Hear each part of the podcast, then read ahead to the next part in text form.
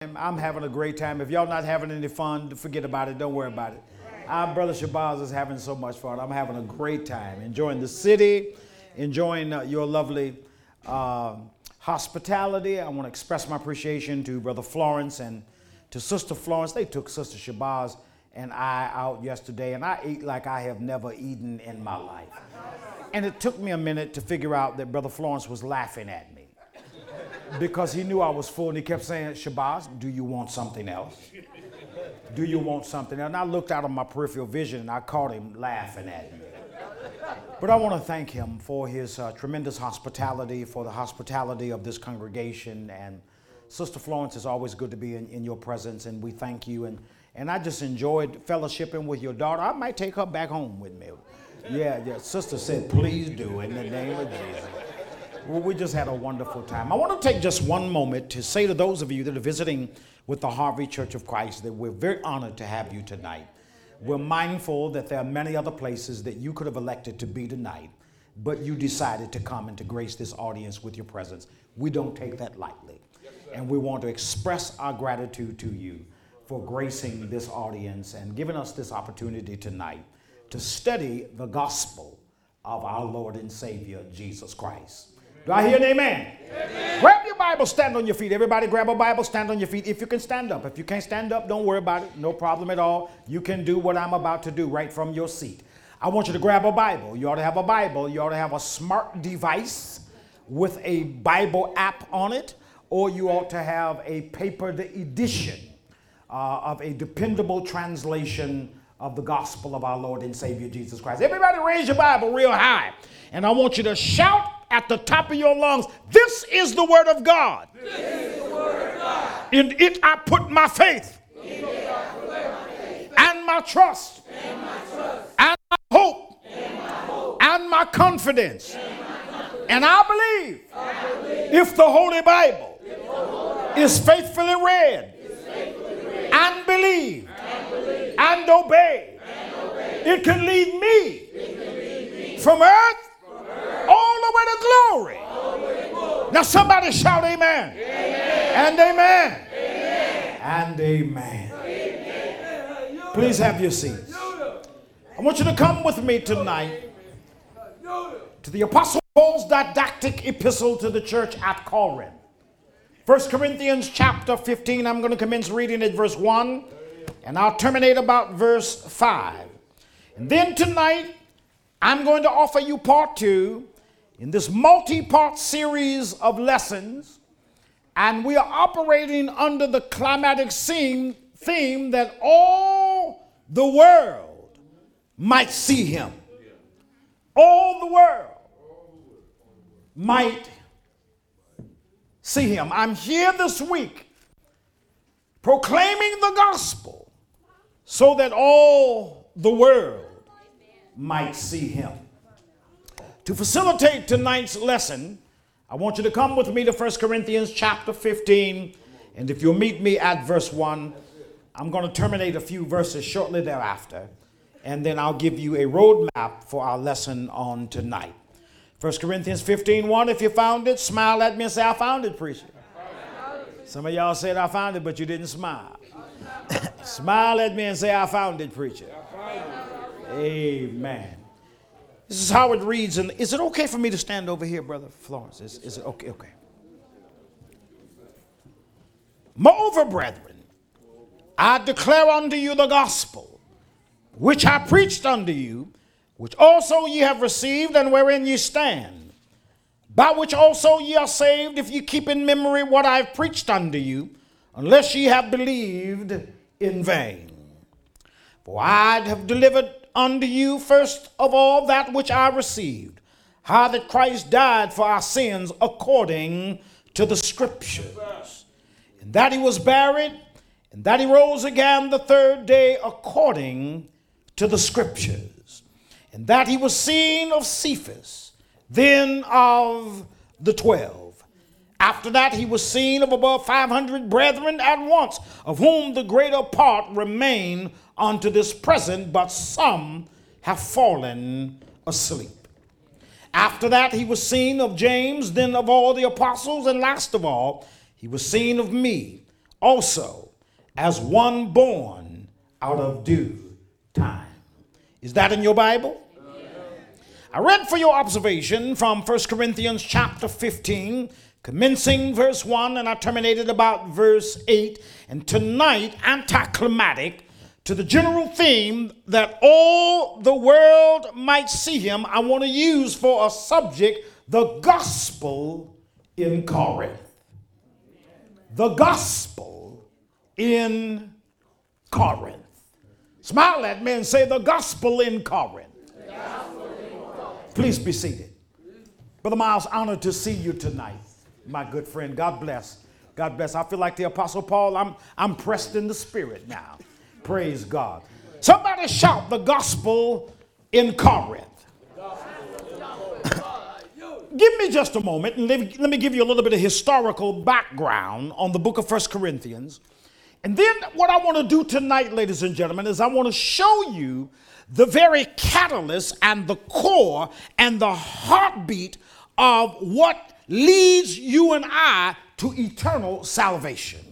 Now, listen, I don't know about you, ladies and gentlemen, but I look at this grand old book called the Holy Bible, and I've come to the definitive and emphatic conclusion that there's got to be something more to life than just working Monday through Friday for the man, partying all night Saturday, sick and hungover on Sunday, and working Monday through Friday for the man, and coming home and uh, partying all night Saturday, and sick and hungover on Sunday. And before you know it, you know, you got one foot in the grave and the other on a banana peel. You got bunions on your feet from dancing all night long. Your lungs are black from, from being in the clubs, partying and, and inhaling all of that smoke. And then you get to a point where your liver about to turn colors because of, you've been out there partying and drinking. There's got to be something more to life than the mundane that we see as we cross uh, this planet Earth. And I came to the conclusion that there is more, that salvation is not out there in the world, but salvation is in Christ.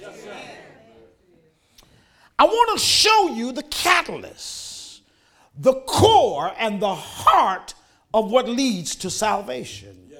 I want to give you a definitional perspective of the gospel. I mean, it's one thing for me to speak of the gospel, but I want to give you a definitional perspective of the gospel so that when we talk about the gospel, you definitively and emphatically know what that man is talking about.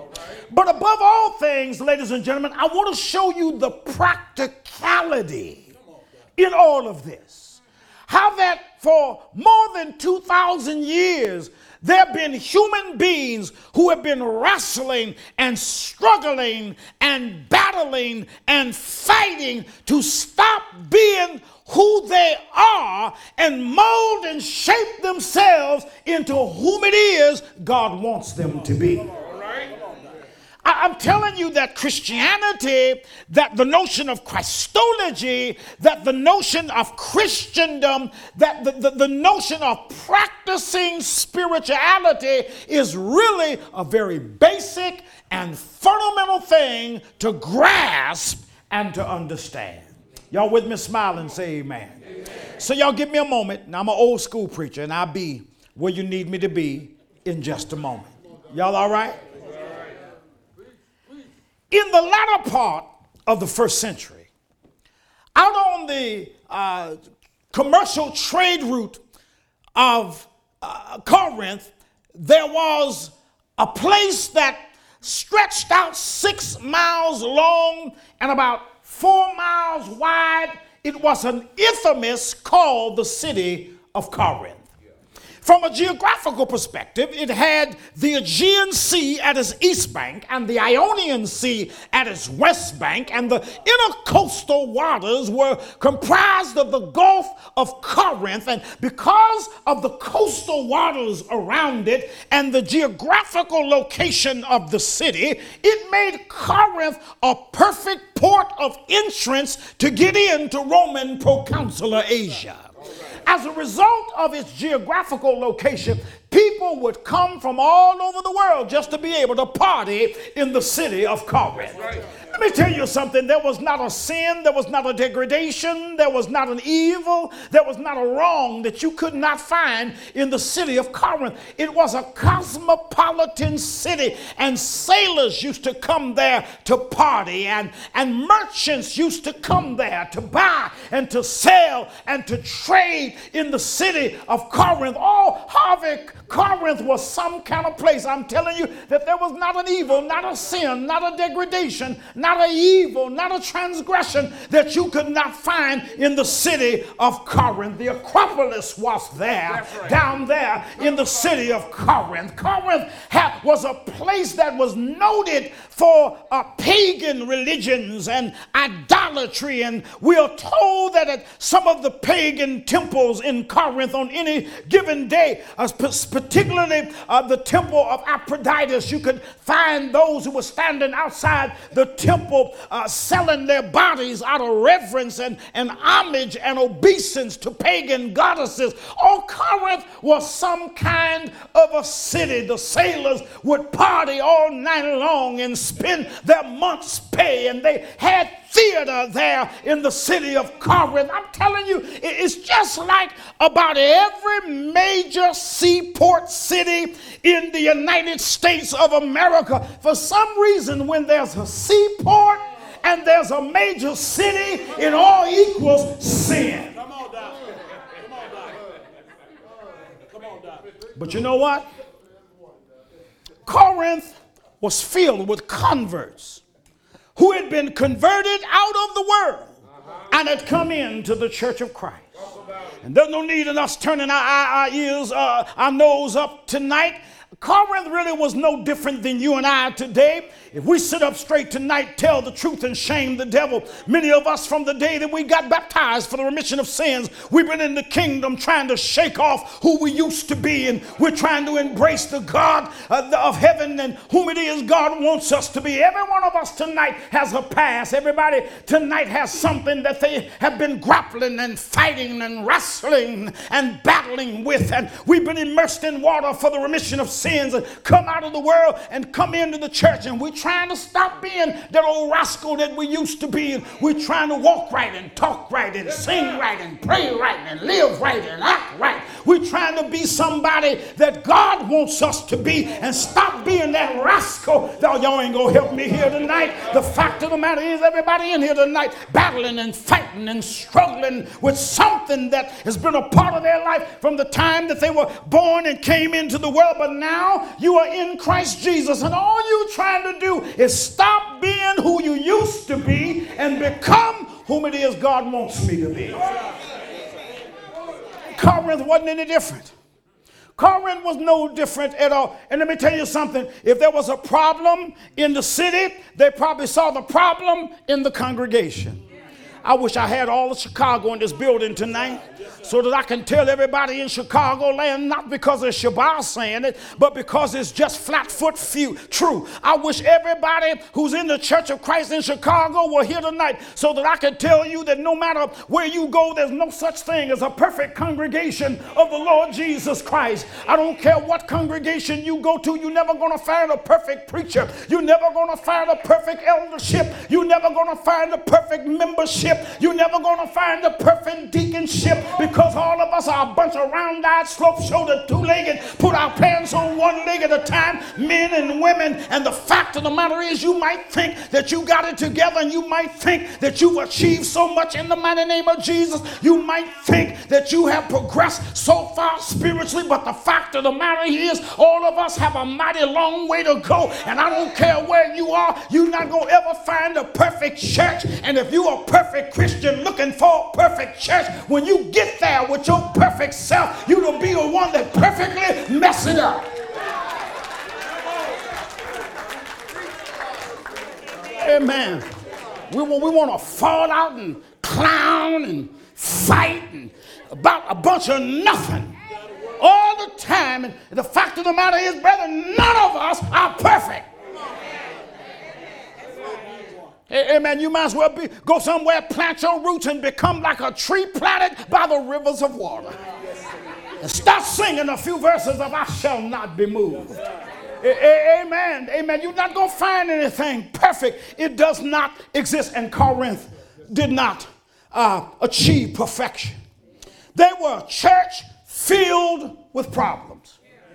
I said they were a church filled with problems. You name the problem and they had it. And a lot of the problems that they had was because of the mindset and the mentality. See, listen to me, Harvey. It's dangerous when you bring that worldly thinking in the church. Yes, sir. Yes, sir. Now, you want to tear up something? Bring carnality into the church and try to mix it up with spirituality. Come on now. What you got is a mess. Because carnality is enmity against God. Amen. If God were happy with us being carnal, He'd never, he'd never ask us to be spiritual. Y'all say amen when you can. Corinth had all that congregation had all kind of problems, man. I'm so glad I wasn't a minister in Corinth. Corinth had all kind of problems. All you got to do is open your Bible and read it. It's right there in your face. First Corinthians chapter 1, there was the problem of division. Chapter 2, they were elevating the wisdom of man over the wisdom of God. Chapter 3, uh, they were being more carnal than they were being spiritual. Chapter 4, they could not understand the doctrine of Christian stewardship.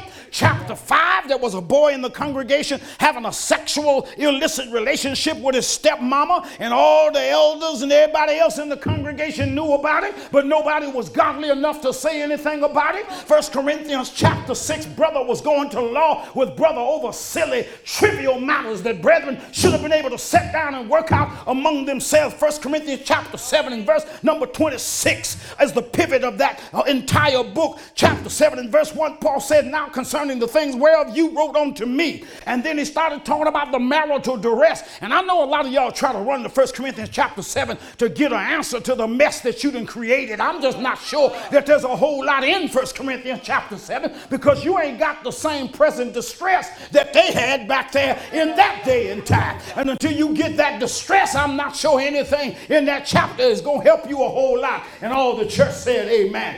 Chapter 8, brother was stumbling because other brethren were going down into the shambles buying meat that had been offered in sacrifice on the idols. idols.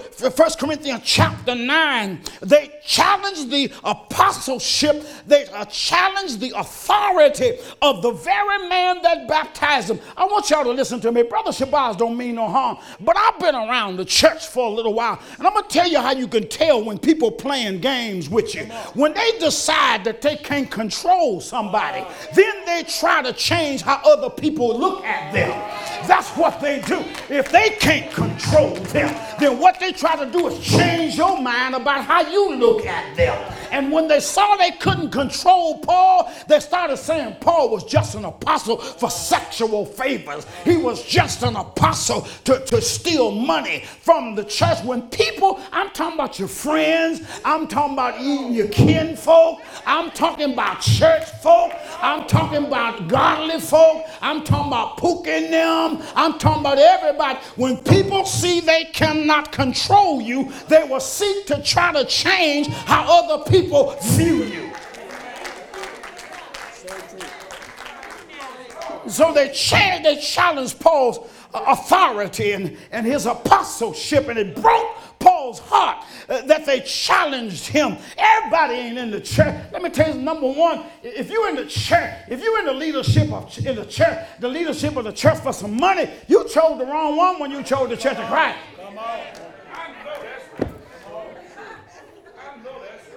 I'm gonna say it again. If you in the if you in leadership for money, you chose the wrong one when you chose the Church of Christ. Amen. Especially preachers, if you come into the you preachers come into the church to make money. Y'all in the wrong place. Every chapter there's a challenge. And then we come to chapter 15. There was a problem with their understanding the resurrection. The fact that one day all mortal mankind will get up from the dust of the grave. Doesn't matter about your theological convictions, You, you know, I live in a city of intellectuals. Everybody in New York wants to be an aristocrat. Everybody wants to be an intellectual and be highly intelligent. I don't say nothing. I just kind of say to them, I think some of them are cornbread aristocrats. So, so, some, some, some, some, folk, some folk call them wannabes. Everybody wants to be an intellectual. But I, but, I, but I want to tell you something. The fact of the matter is, there is no wisdom higher than the wisdom of God.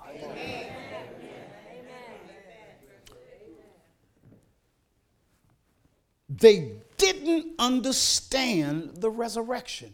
And listen to me, ladies and gentlemen.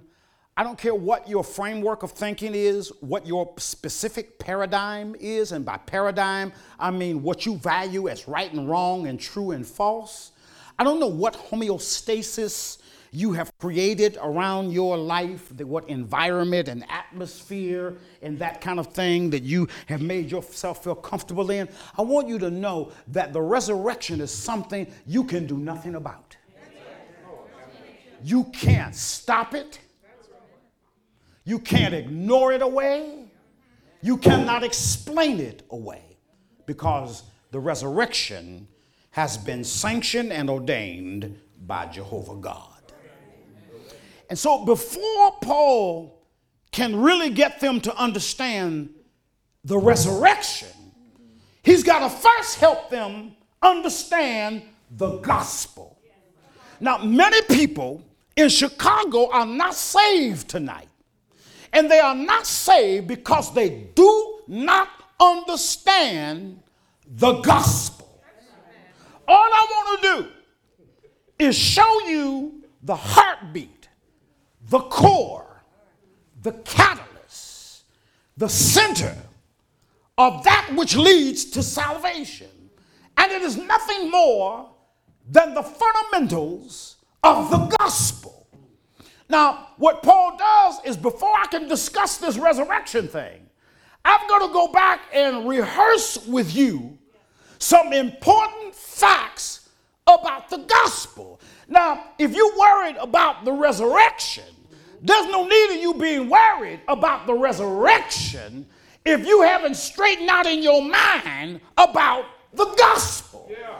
There's no need of you talking about a relationship with God. Well, I've had a relationship with God for you. That don't mean nothing what you had with God if it's not about your preliminary obedience to the gospel. So somebody said, Well, I've been going to church since I was 12 years old. I, am not talking about where you've been going. I, am not talking about that. I haven't gotten there yet about where you're going. That's another sermon. I'm not talking about where, I, what I'm talking about is the basics, and that is the gospel. And one thing I do know no man or woman is smart enough to do what they don't know.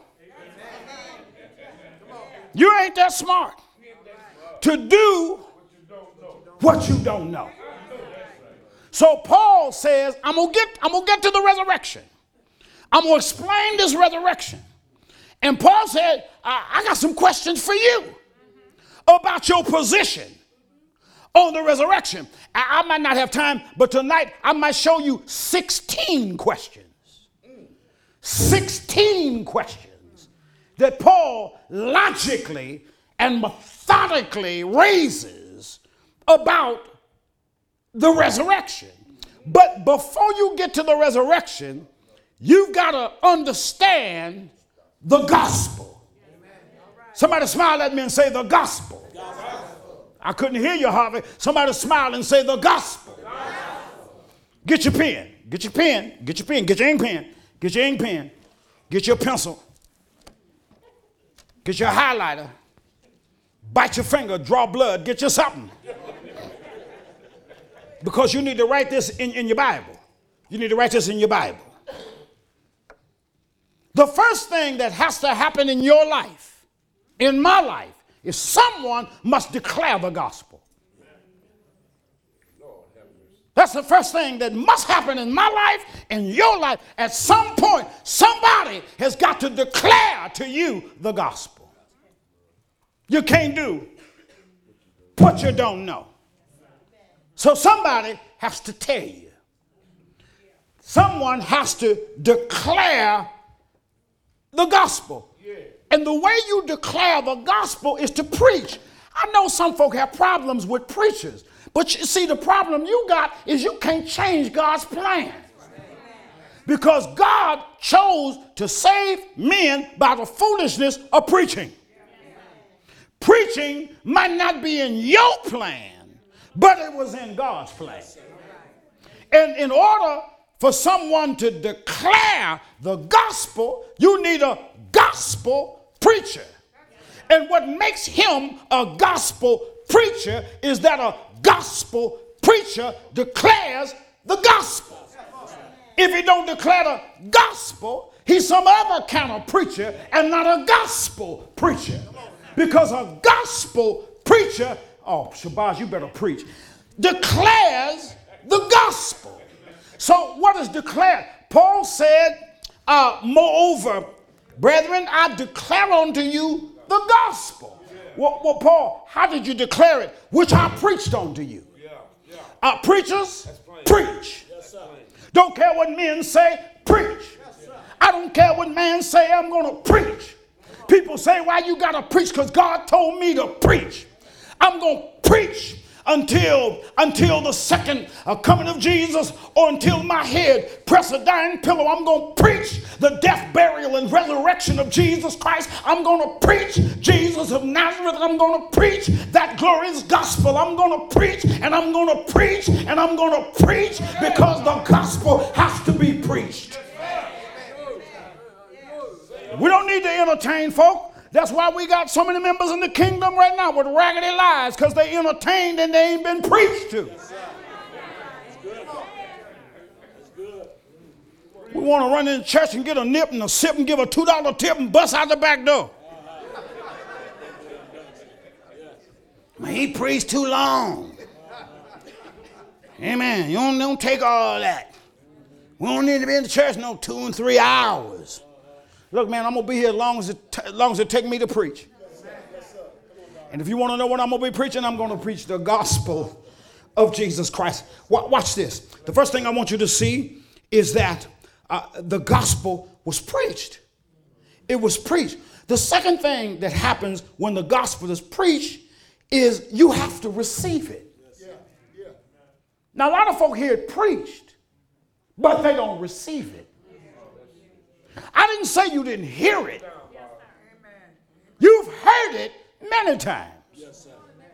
But did you receive it? Because I can't talk to you about the power of the resurrection until we first find out was the gospel declared. And did you receive it? Because if you didn't receive it, ain't no need of me talking to you about eschatological doctrine. Ain't no need to be talking to you about what's going to happen in the end time. You ain't ready to talk about the end time until you talk about the before time. And the before time has much to do with the declaration of the gospel. And when you hear the gospel, you have to receive it. In other words, you've got to believe it. You have to accept this. Many of you sitting here tonight, you've heard the gospel over and over and over and over again, but you haven't received it. Well, how you know, preacher? You all up in my business. You trying to tell me I heard it. You trying to tell me I didn't receive it. You know how I know you didn't receive it? Because you didn't do nothing about it. That's how I know you didn't receive it. And I want to tell you how God knows when you received it. God knows when you receive it, when you make a decision to obey it. Because your obedience is a manifestation of the fact that you received it. Do I hear an amen here? And so, what I want you to see here is that after the gospel was preached, they received it. Now, see, when you hear it and you receive it, then you got to stand in it. In other words, you have to get in it and stay in it. Now, what do you mean I have to stand in it? Then you got to live like a Christian. You got to think like a Christian. You got to act like a Christian. You got to talk like a Christian. You got to be obedient and complicit and compliant and submissive and penitent like a Christian. Because those actions manifest or make known the fact that you have are, standing in it. And the reason why you are standing in the gospel is because you have received the gospel. And the reason why you have received the gospel is because it was delivered unto you. And it was delivered by preaching. And it was delivered by preaching, and you decided to receive it, then you make up your mind you're going to stand in it. Now, there are a lot of folk that receive it that don't stand in it. Help me, Lord. There are a whole lot of folk. I'm talking about good, God fearing, Bible believing, church going folk. Uh, they don't stand in the gospel. Amen. They don't stand in the teaching of the gospel. What they stand in is what they think, and how they feel, and what they believe, and what they see, and what they think. Y'all say amen when you can. None of that's in this record. Ain't none of that in here. And none of that is in here. Uh, Paul said, let me tell you something. Before I talk to you about this, moreover, brethren, now look, I declared on you the gospel, which I preached to you. You received it. And when you stand. Now, watch this now. I'm almost finished. I'm almost finished. If you hear the gospel preached, receive it, and stand in it, verse 2, you're saved by it. You're saved by it. The gospel can save you, folks. Yes, sir. The gospel can save you. And what I need and what you need is to be saved. I know you think you need a good job. You need a good job. But your good job ain't going to do you nothing unless you, uh, uh, if you're not saved. Well, I'm looking for a good woman. I'm looking for a good man. I'm not trying to tell you don't look for a good woman. Look for a good man. Look for a good woman. Look for a good man. Uh, but but when you find a good man and a good woman, uh, it ain't gonna help you if you're not saved. Amen. Well, you know, I, I, want two boys, two girls. I hope God give you the desires of your heart. But but but having two boys and two girls, you're not going to be saved. That's not going to help you be saved. And a matter of fact, you need to be saved so you can help that two girls and two boys be saved. Huh? Amen. So you can see the delineation of the process. Now he ain't got to the to the resurrection yet. He don't want to talk about the resurrection. What he want to talk about is the gospel. Listen to me, Harvey. We are forgetting about the gospel. We're forgetting about it. Somebody starts singing a song, we jump up and holler down, holler, start screaming and waving our arms. Amen. Having a good hallelujah time. Somebody start preaching the gospel, we start nodding out.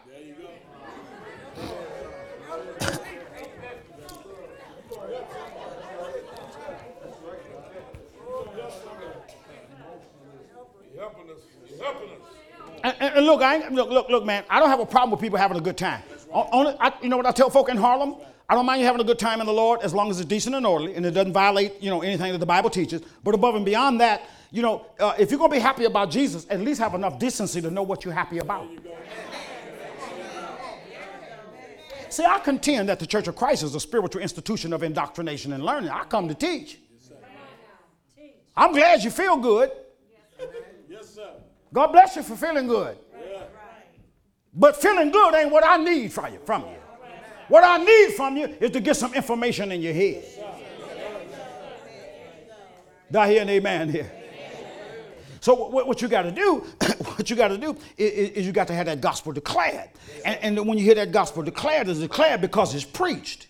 And, and then you got to receive it, and then you got to stand in it because it will keep it, it because uh, it's what saves you. Now, now here come the next step. It was what I call uh, the next step. Here's the next step uh, by which also ye are saved if yes, you keep in memory what I preached to you. Yes, now he's talking to folk once they get in a saved state. Mm. He's talking to church members. Because once you get in here, you got to keep living like you in here. You got to continue in what you've been taught. Somebody, well, I already know that. I already know that. I done heard that. Yeah, but you, baby, listen to me. I love. Did I tell y'all I love you? But you ain't living it. Look how you treat one another one around the church. I'm talking nasty to one another. Some of you been in the church for years, still cuss like a sailor.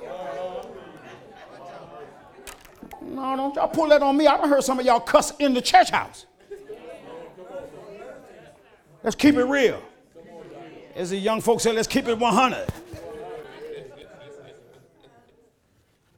Man, I've had some situations in my years of being a Christian where there were times when the devil got in me and I thought people in the world treated me better than folk in the church. Got the nerve to call themselves a Christian. Sometimes I feel like I can, I can expect more from gangsters and hoodlums than I can those that are in the body of Jesus Christ. Amen. Amen. So it was preached, it was received. See, no behavior changes without receiving information. Now, I don't care how accurate you think your information is. If people don't receive it and decide to stand in it, then it's not going to change or save them. Do I hear an amen here? Now, Paul hadn't even gotten to the resurrection. He ain't gotten to the resurrection because he wanted to go back and tell, what are y'all doing? You, you allowed all of this heathenistic, paganistic mentality and thinking from your culture infiltrate its way into your behavior and your thinking. And listen, I need to go back and remind y'all of what I taught you when I came there. And this is the thing that's going to save you if you keep in memory. That tells me that when you learn, when you learn what's right, brothers and sisters, ladies and gentlemen, you have to keep it in your mind. You have to keep it in your memory. And if you don't keep it in your memory, then it does not change your behavior. Do I hear an amen here?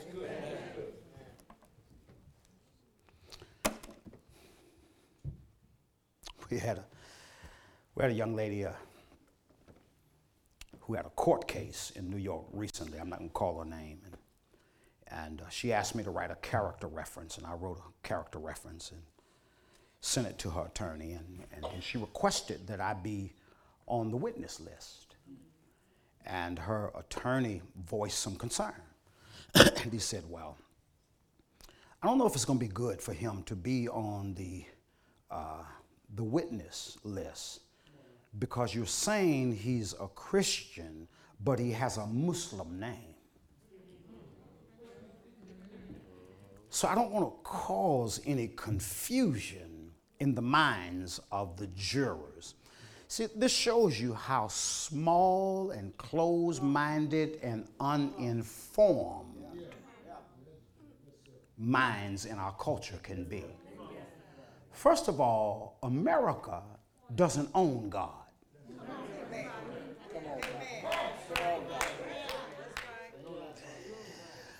America has a privilege to be in covenant with God. But in our Western culture, we think we own everything, including God. But I want to tell you something. It, it, it, just bothers me because if I tell it like it is in the record, uh, the first Christians were Parthians and Medes and Elamites and dwellers in Mesopotamia and Judea and Cappadocia and Pontus and Asia, uh, Cretes and Arabians and Arabians and Arabians and Arabians and Arabians. And their names were not Bill, Tom, Sally, Sue, Fred, Tom, Peter. I mean, how ignorant can we be? The fact of the matter is the gospel is to the world and not just to one culture of people. Y'all be all right in a minute. So before he gets to the, he hadn't gotten to the resurrection now. He hadn't gotten to the resurrection. He hadn't even gotten to the resurrection. He goes back and reminds them. Let me tell you something. Let me set the record straight. First of all, I delivered unto you what I was taught. How that Christ died for our sins according to what? According to what? According to what? I, I need y'all to say that because I'm going somewhere here. According to what? What scriptures? According to what scriptures? Because the fact of the matter is, they didn't have a Bible like you and I have. What, what, what scriptures? According to what scriptures? Well, that tells me that the death, burial, and resurrection of Messiah was prophesied in the Old Testament. And, and if you were here tonight, or last night, or if you were here yesterday, you will remember my lesson. Now, some of y'all looked at me strange, but what I preached yesterday was the gospel according to Isaiah. We, we think that there's only four gospels Matthew, Mark, Luke, and John, but there's a prophetic gospel. The gospel according to Isaiah. We'll get to that tomorrow night. We'll, I'll come back to it tomorrow night. But what I want you to see is simply this. When the Bible says according to the scriptures, it's referring to scriptures that were revealed before what we call New Testament time. When, when, when, when, Paul said to Timothy, From a child thou hast known the Holy Scriptures. He was talking about Scripture that had been revealed before what we call the New Testament. Amen. Amen. You know, one thing I'm convinced about, there's a lot I haven't figured out, but I believe that the Old Testament is the New Testament concealed. And that the New Testament is that Old Testament revealed. And if you want to understand the new, you got to familiarize yourself with the old. Yes, sir. Do I hear an amen here? Yes, All right, let me finish this up because I promise y'all I was going to get you out of here in a timely fashion. Here's what you need to know you need to know that the gospel was declared. And it was declared by preaching. And when the declared gospel by preaching is preached, it must be received. And after it is received, you must stand in it because you are saved by it if you keep in memory that which was preached unto you. And then Paul authenticates his report I delivered unto you that which I received. Christ died for our sins according to the scriptures. He was buried according to the scriptures, and that uh, he rose from the grave. Now, I want to tell you that he engages those arguments, verses 1 through 11, as a preparation to give a eschatological defense of a thing called the resurrection. And in verse 12, he gives his first argument about the resurrection. And in 13, he gives his second argument. In verse 14, he gives his third argument. In verse 15, he gives his fourth argument. In verse 16, he gives his fifth argument. And in verse 17, he gives his sixth argument. In verse 18, he gives his seventh argument. In verse 19, he gives his eighth argument. And in verse 20, he gives his ninth argument. And y'all following me? All the way, I have counted 17 consecutive arguments that he makes in defense of the resurrection. But the fact of the matter is, it goes back to the good news of the gospel of Jesus Christ. Yes, sir. Do I hear an amen? amen? Brothers and sisters, I was brought up in a house where we weren't allowed to say the name Jesus. When I was a child, I was not allowed, we were not allowed to say the name Jesus. I saw my father physically smack my mother's sister to the floor because she had the audacity to say the name Jesus in his house. And we were brought up under rather strict teaching from the Holy Quran. And uh, I understood uh, Islam both theologically and culturally. And, and, you know, don't judge me. I mean, don't look down your nose at me because I wasn't any different than any of us. You, whatever your people are. You ain't paying no rent. You ain't paying no mortgage. Whatever your mom and your daddy is, that's what you are. Since this man come around, he said, What religion are you? Baptist. What about your kid? They I said Baptist. yes, sir. And the daddy made it clear you can be anything you want to be when you get out of here.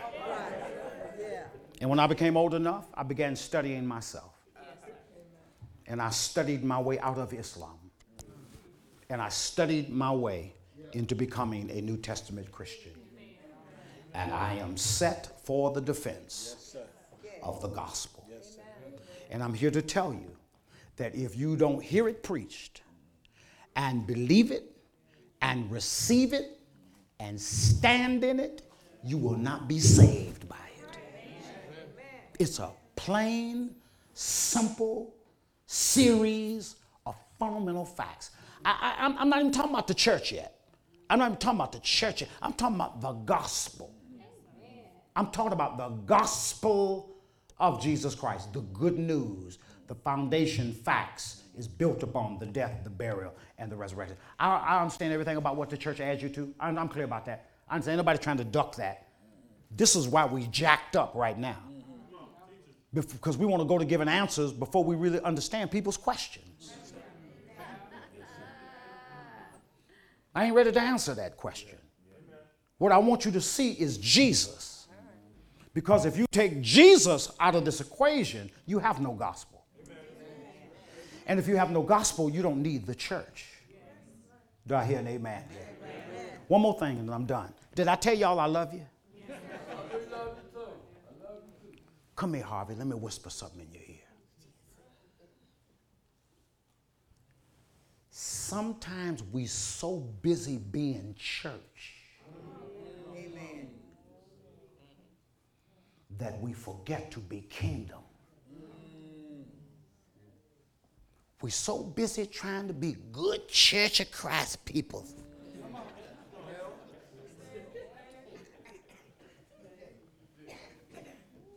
That we forget the church is a kingdom. Jesus is our king. The scriptures is his law. Heaven and earth is his territory. And we are his subjects on earth. Do I hear an amen here? And this monster, this bizarre monster that we're creating and calling it the church is often foreign to the scriptures. You don't want me to take some time tonight and tell you about the church in the Bible. Because oftentimes the church in the Bible so different from how we behave. y'all all right? I'm sorry. Did I tell y'all I love you? I, I want you to know I love you. But I believe that our success is with staying with the scriptures. Is that all right? A- Amen. Now, I don't have a, a, lot of time tonight for other intellectual conversations. This is not my first time uh, being here, and I'd be more than happy to have these intellectual discussions about, you know, the authenticity of canonized scripture and, you know, what books of the Bible really belong in the Bible, and why do we not have uh, some of the uh, some of the apocryphal books. Why, have, why are they not accepted and why are, they, why are they not inculcated into the 66 books that we think are canon? And, you know, I've, I've, I've, I've heard all that. that, that that's another conversation. And I, I'm not scared of that conversation. I understand inspiration, revelation, illumination, canonization, historic preservation. You know, I understand all those, all, all those teachings. But I'm going to tell you something. I put my faith in the revelation of God. And I do not believe that the Word of God cannot be accurately interpreted. Some folk can't interpret it because they have an ignorant hermeneutic. Everybody has a hermeneutic, whether you know to call it that or not. That's the methodology that you use by which you interpret the scriptures or get understanding out of the scriptures. And I've had people say to me, Well, you can make the Bible say anything. Yeah, you can with somebody else, not with me. Now, I'm not saying I'm smarter than anybody at all. I'm just saying I know better. I, I know better. And you're going to have to give me an acceptable hermeneutic and explain your hermeneutic, your methodology by which you interpret Scripture, so that we can determine that it is rightly divided.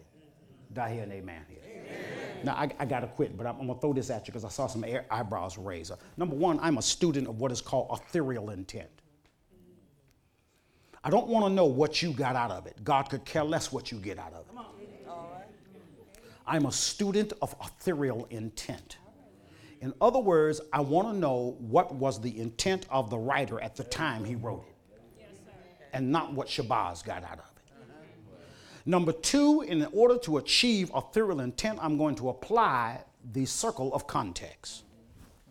And when I say the circle of context, I am talking about not just the immediate, remote, and ultimate context, the A verse, the verses around it, and the ultimate verses, but I'm also talking about historical context. I'm also talking about cultural context. I'm also talking about linguistic context. That is, context that is based upon language, because the Bible is a book of words, and the words comprise language. Are y'all following me? I'm going to apply the circle of context. I'm going to look at canonical context. I'm going to look at a number of different contextual considerations so that I can understand the truth of God. Somebody said, Well, I can't do all that. Yeah, but you sit up all night watching Game of Thrones. Help us, God. Help us. You sit up all night long watching Game of Thrones. And I did too. But, but, I'm but I'm going to study. I'm going to study. Do I hear an amen here? So I came tonight to tell you that the gospel came to Corinth. And Paul wanted them to understand the facts of the gospel before they could understand the facts about resurrection. And what you need to understand in your life is the facts of the gospel. And I want to encourage you to hear the word of God. Romans 10 and verse 17 faith comes by hearing, hearing by the word of God. Believe what you hear. Hebrews 11 and verse 6 But without faith it is impossible to please him. He that cometh to God must believe that he is, that he's a rewarder of them that diligently seek him. And then when you hear the gospel and believe it, change. Repent of your sins. Somebody say, Well, it's hard. Well, baby, it's hard for all of us. Amen. But if you fall down, get up and try it again. And if you fall down, get up, and try it again. Keep on working at it. Nothing ventured, nothing gained. Repent of your sins. Confess your, with your mouth what you believe in your heart that Jesus is the Son of God. Romans 10, 9 and 10. Confession to be made before other men. Matthew 10, 32 and 33. And then we will baptize you. I, I, I got to take a night and talk about, if I'm going to talk about the gospel, I got to talk about baptism. Got to talk. But, but- but you know, the thing that bothered me yesterday, we had a house full of visitors, and I know that many of them was going, whoo, wow, yeah. He finally got, so I've been baptized. Whew, I can go home. I'm all right. Glory, hallelujah. I've been baptized. But a lot of folk who got wet,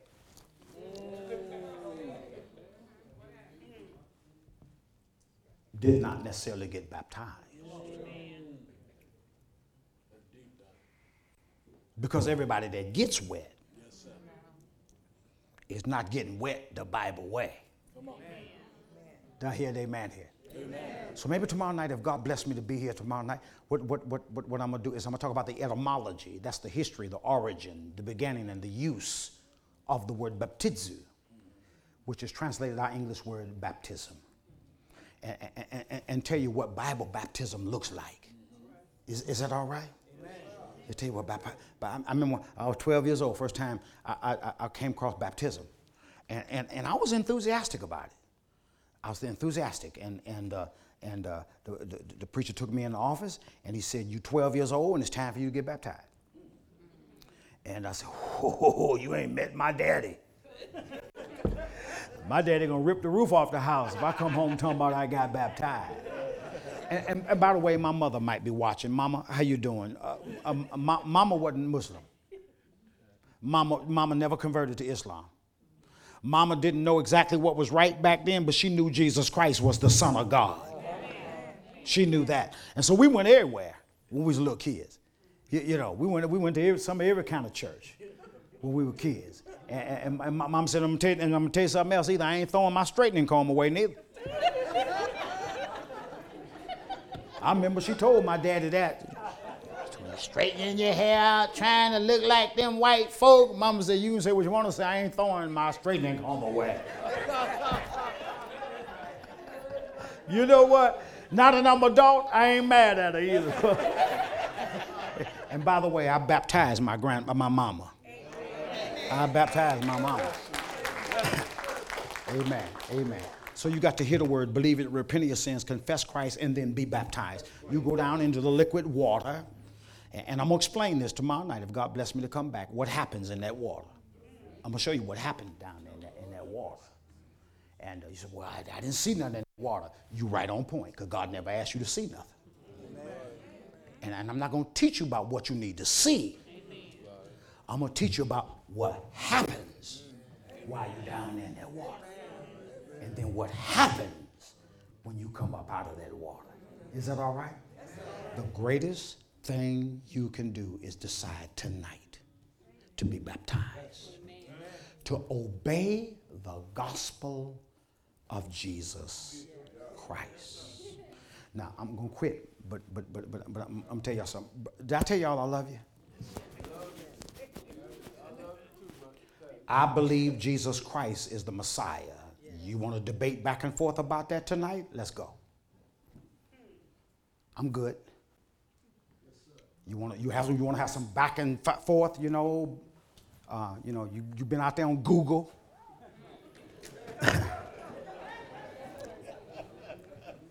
you got all this information to tell me about this white man's religion. Been there, done that. Come on with it. But here's what I want to say to you. If I can prove you wrong, I want to know will you be baptized? Brother Shabazz don't mean no disrespect. I preach for a congregation that's a big surge of growing millennials in New York City. Uh, guys about his age, but this, this, he, he goes to Columbia University, but he don't come to Harlem. He pass Harlem and he go to Brooklyn.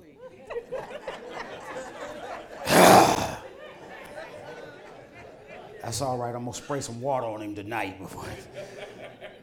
That's all. We, we forgive him. No, the church he goes to is a great church, and you keep going there. You keep going there. And, and uh, the preacher there is one of my best friends. A- amen. But uh, we're going to talk about why you pass Harlem. We'll talk about that later on. talk about that later on. Uh, I have learned, I don't mean to disrespect. I'm not trying to disrespect nobody. I've learned that millennials are masters at amassing information. You're just very poor about processing it.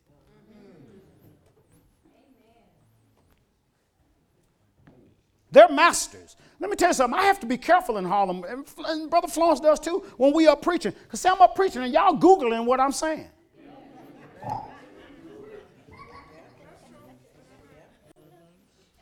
What you don't know is that everything you read on the internet ain't true. And some of the sources are not credible. But I'm very careful about what I say when I'm preaching because I'm preaching to a generation where I'm talking to.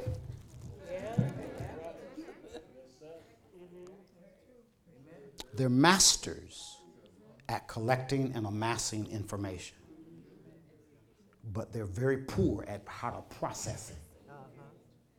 Uh, did I tell y'all I love you? And, and, and, mother, can I tell you something? I, I just want to help you understand something.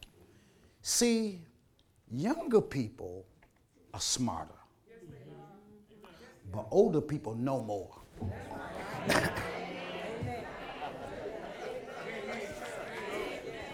huh? Y'all didn't hear what I said? Let me tell you what I said, mother, so you understand. See, younger people are smarter but older people know more. Amen.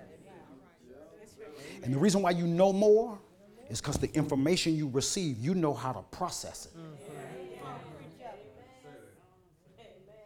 And it don't do you no good to be smarter if you can't process what you got.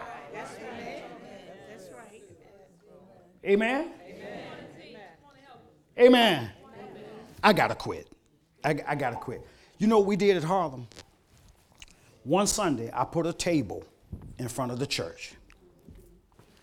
I had two people from what's called the builders generation to sit at that table. The builders generation were people who were born about 1929. Had, and, and, and they come out of right around the time of the Great Depression. You have to understand the mindset of builders.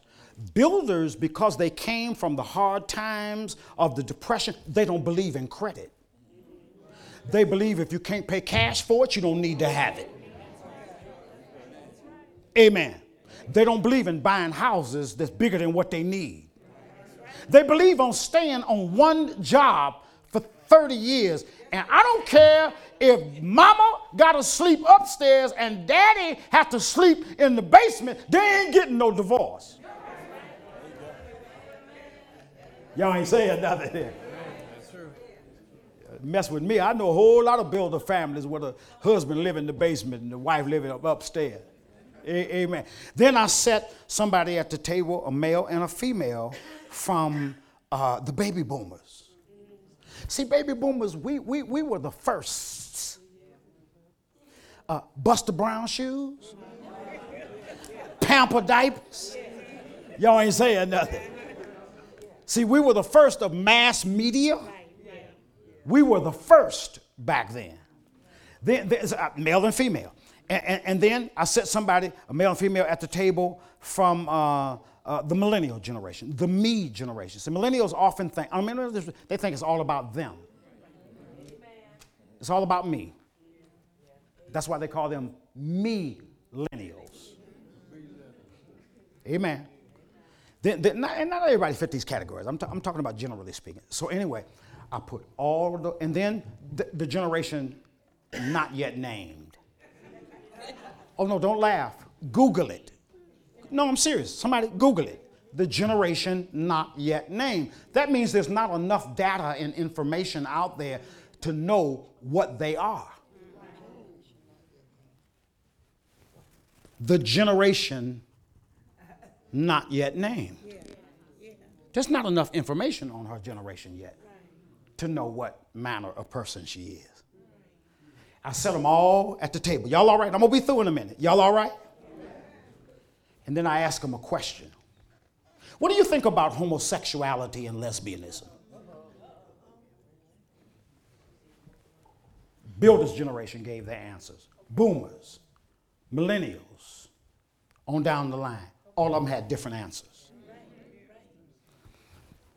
And the boomers thought, or rather, the builders thought the boomers was crazy. And the boomers thought the millennials was crazy.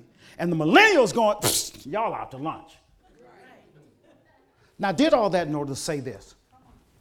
When you get baptized and come into this church, this brother is not the minister of the millennials. Come on, come on, he is not the minister of the builders. He is not the minister of the boomers. He's everybody's minister.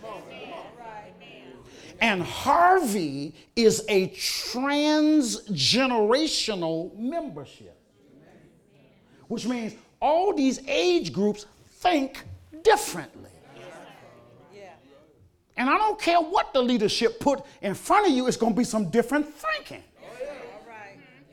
Because the membership is transgenerational. Do I hear an amen here? But what we all got in common is Jesus. Because we've heard the gospel, believed it, repented of our sins, confessed Christ, and been baptized for the remission of sins. Let me hear you say amen. amen. Now, here's what I'm fixing to do I'm going to stand right here and wait for you. There's a man here tonight, there's a woman here tonight, there's a young man, there's a young lady that's reached the age of accountability that has heard the word. You have uh, heard the gospel preached, you've received it, you're ready to stand in it, and you know that what you've got to do is obey it. And I'm going to ask you to hear it, believe it, repent of your sins, confess Christ, be baptized, be added to the church of Christ, and work out your soul salvation. If you're here and you need the special prayers of the church, can I pray for you? Because let me tell you something. Listen to me, Christians. The devil after you. See, he ain't worried about that drunkard, and that whoremonger. He got them sitting on his trophy case waiting on the day of judgment. He wants you. And if he can tear down your faith and cause you to fall, that's what he would do. That's my lesson tonight. That's my lesson tonight. I hope I said something that'll help somebody tonight understand the core of the gospel. And Paul made it clear when the gospel went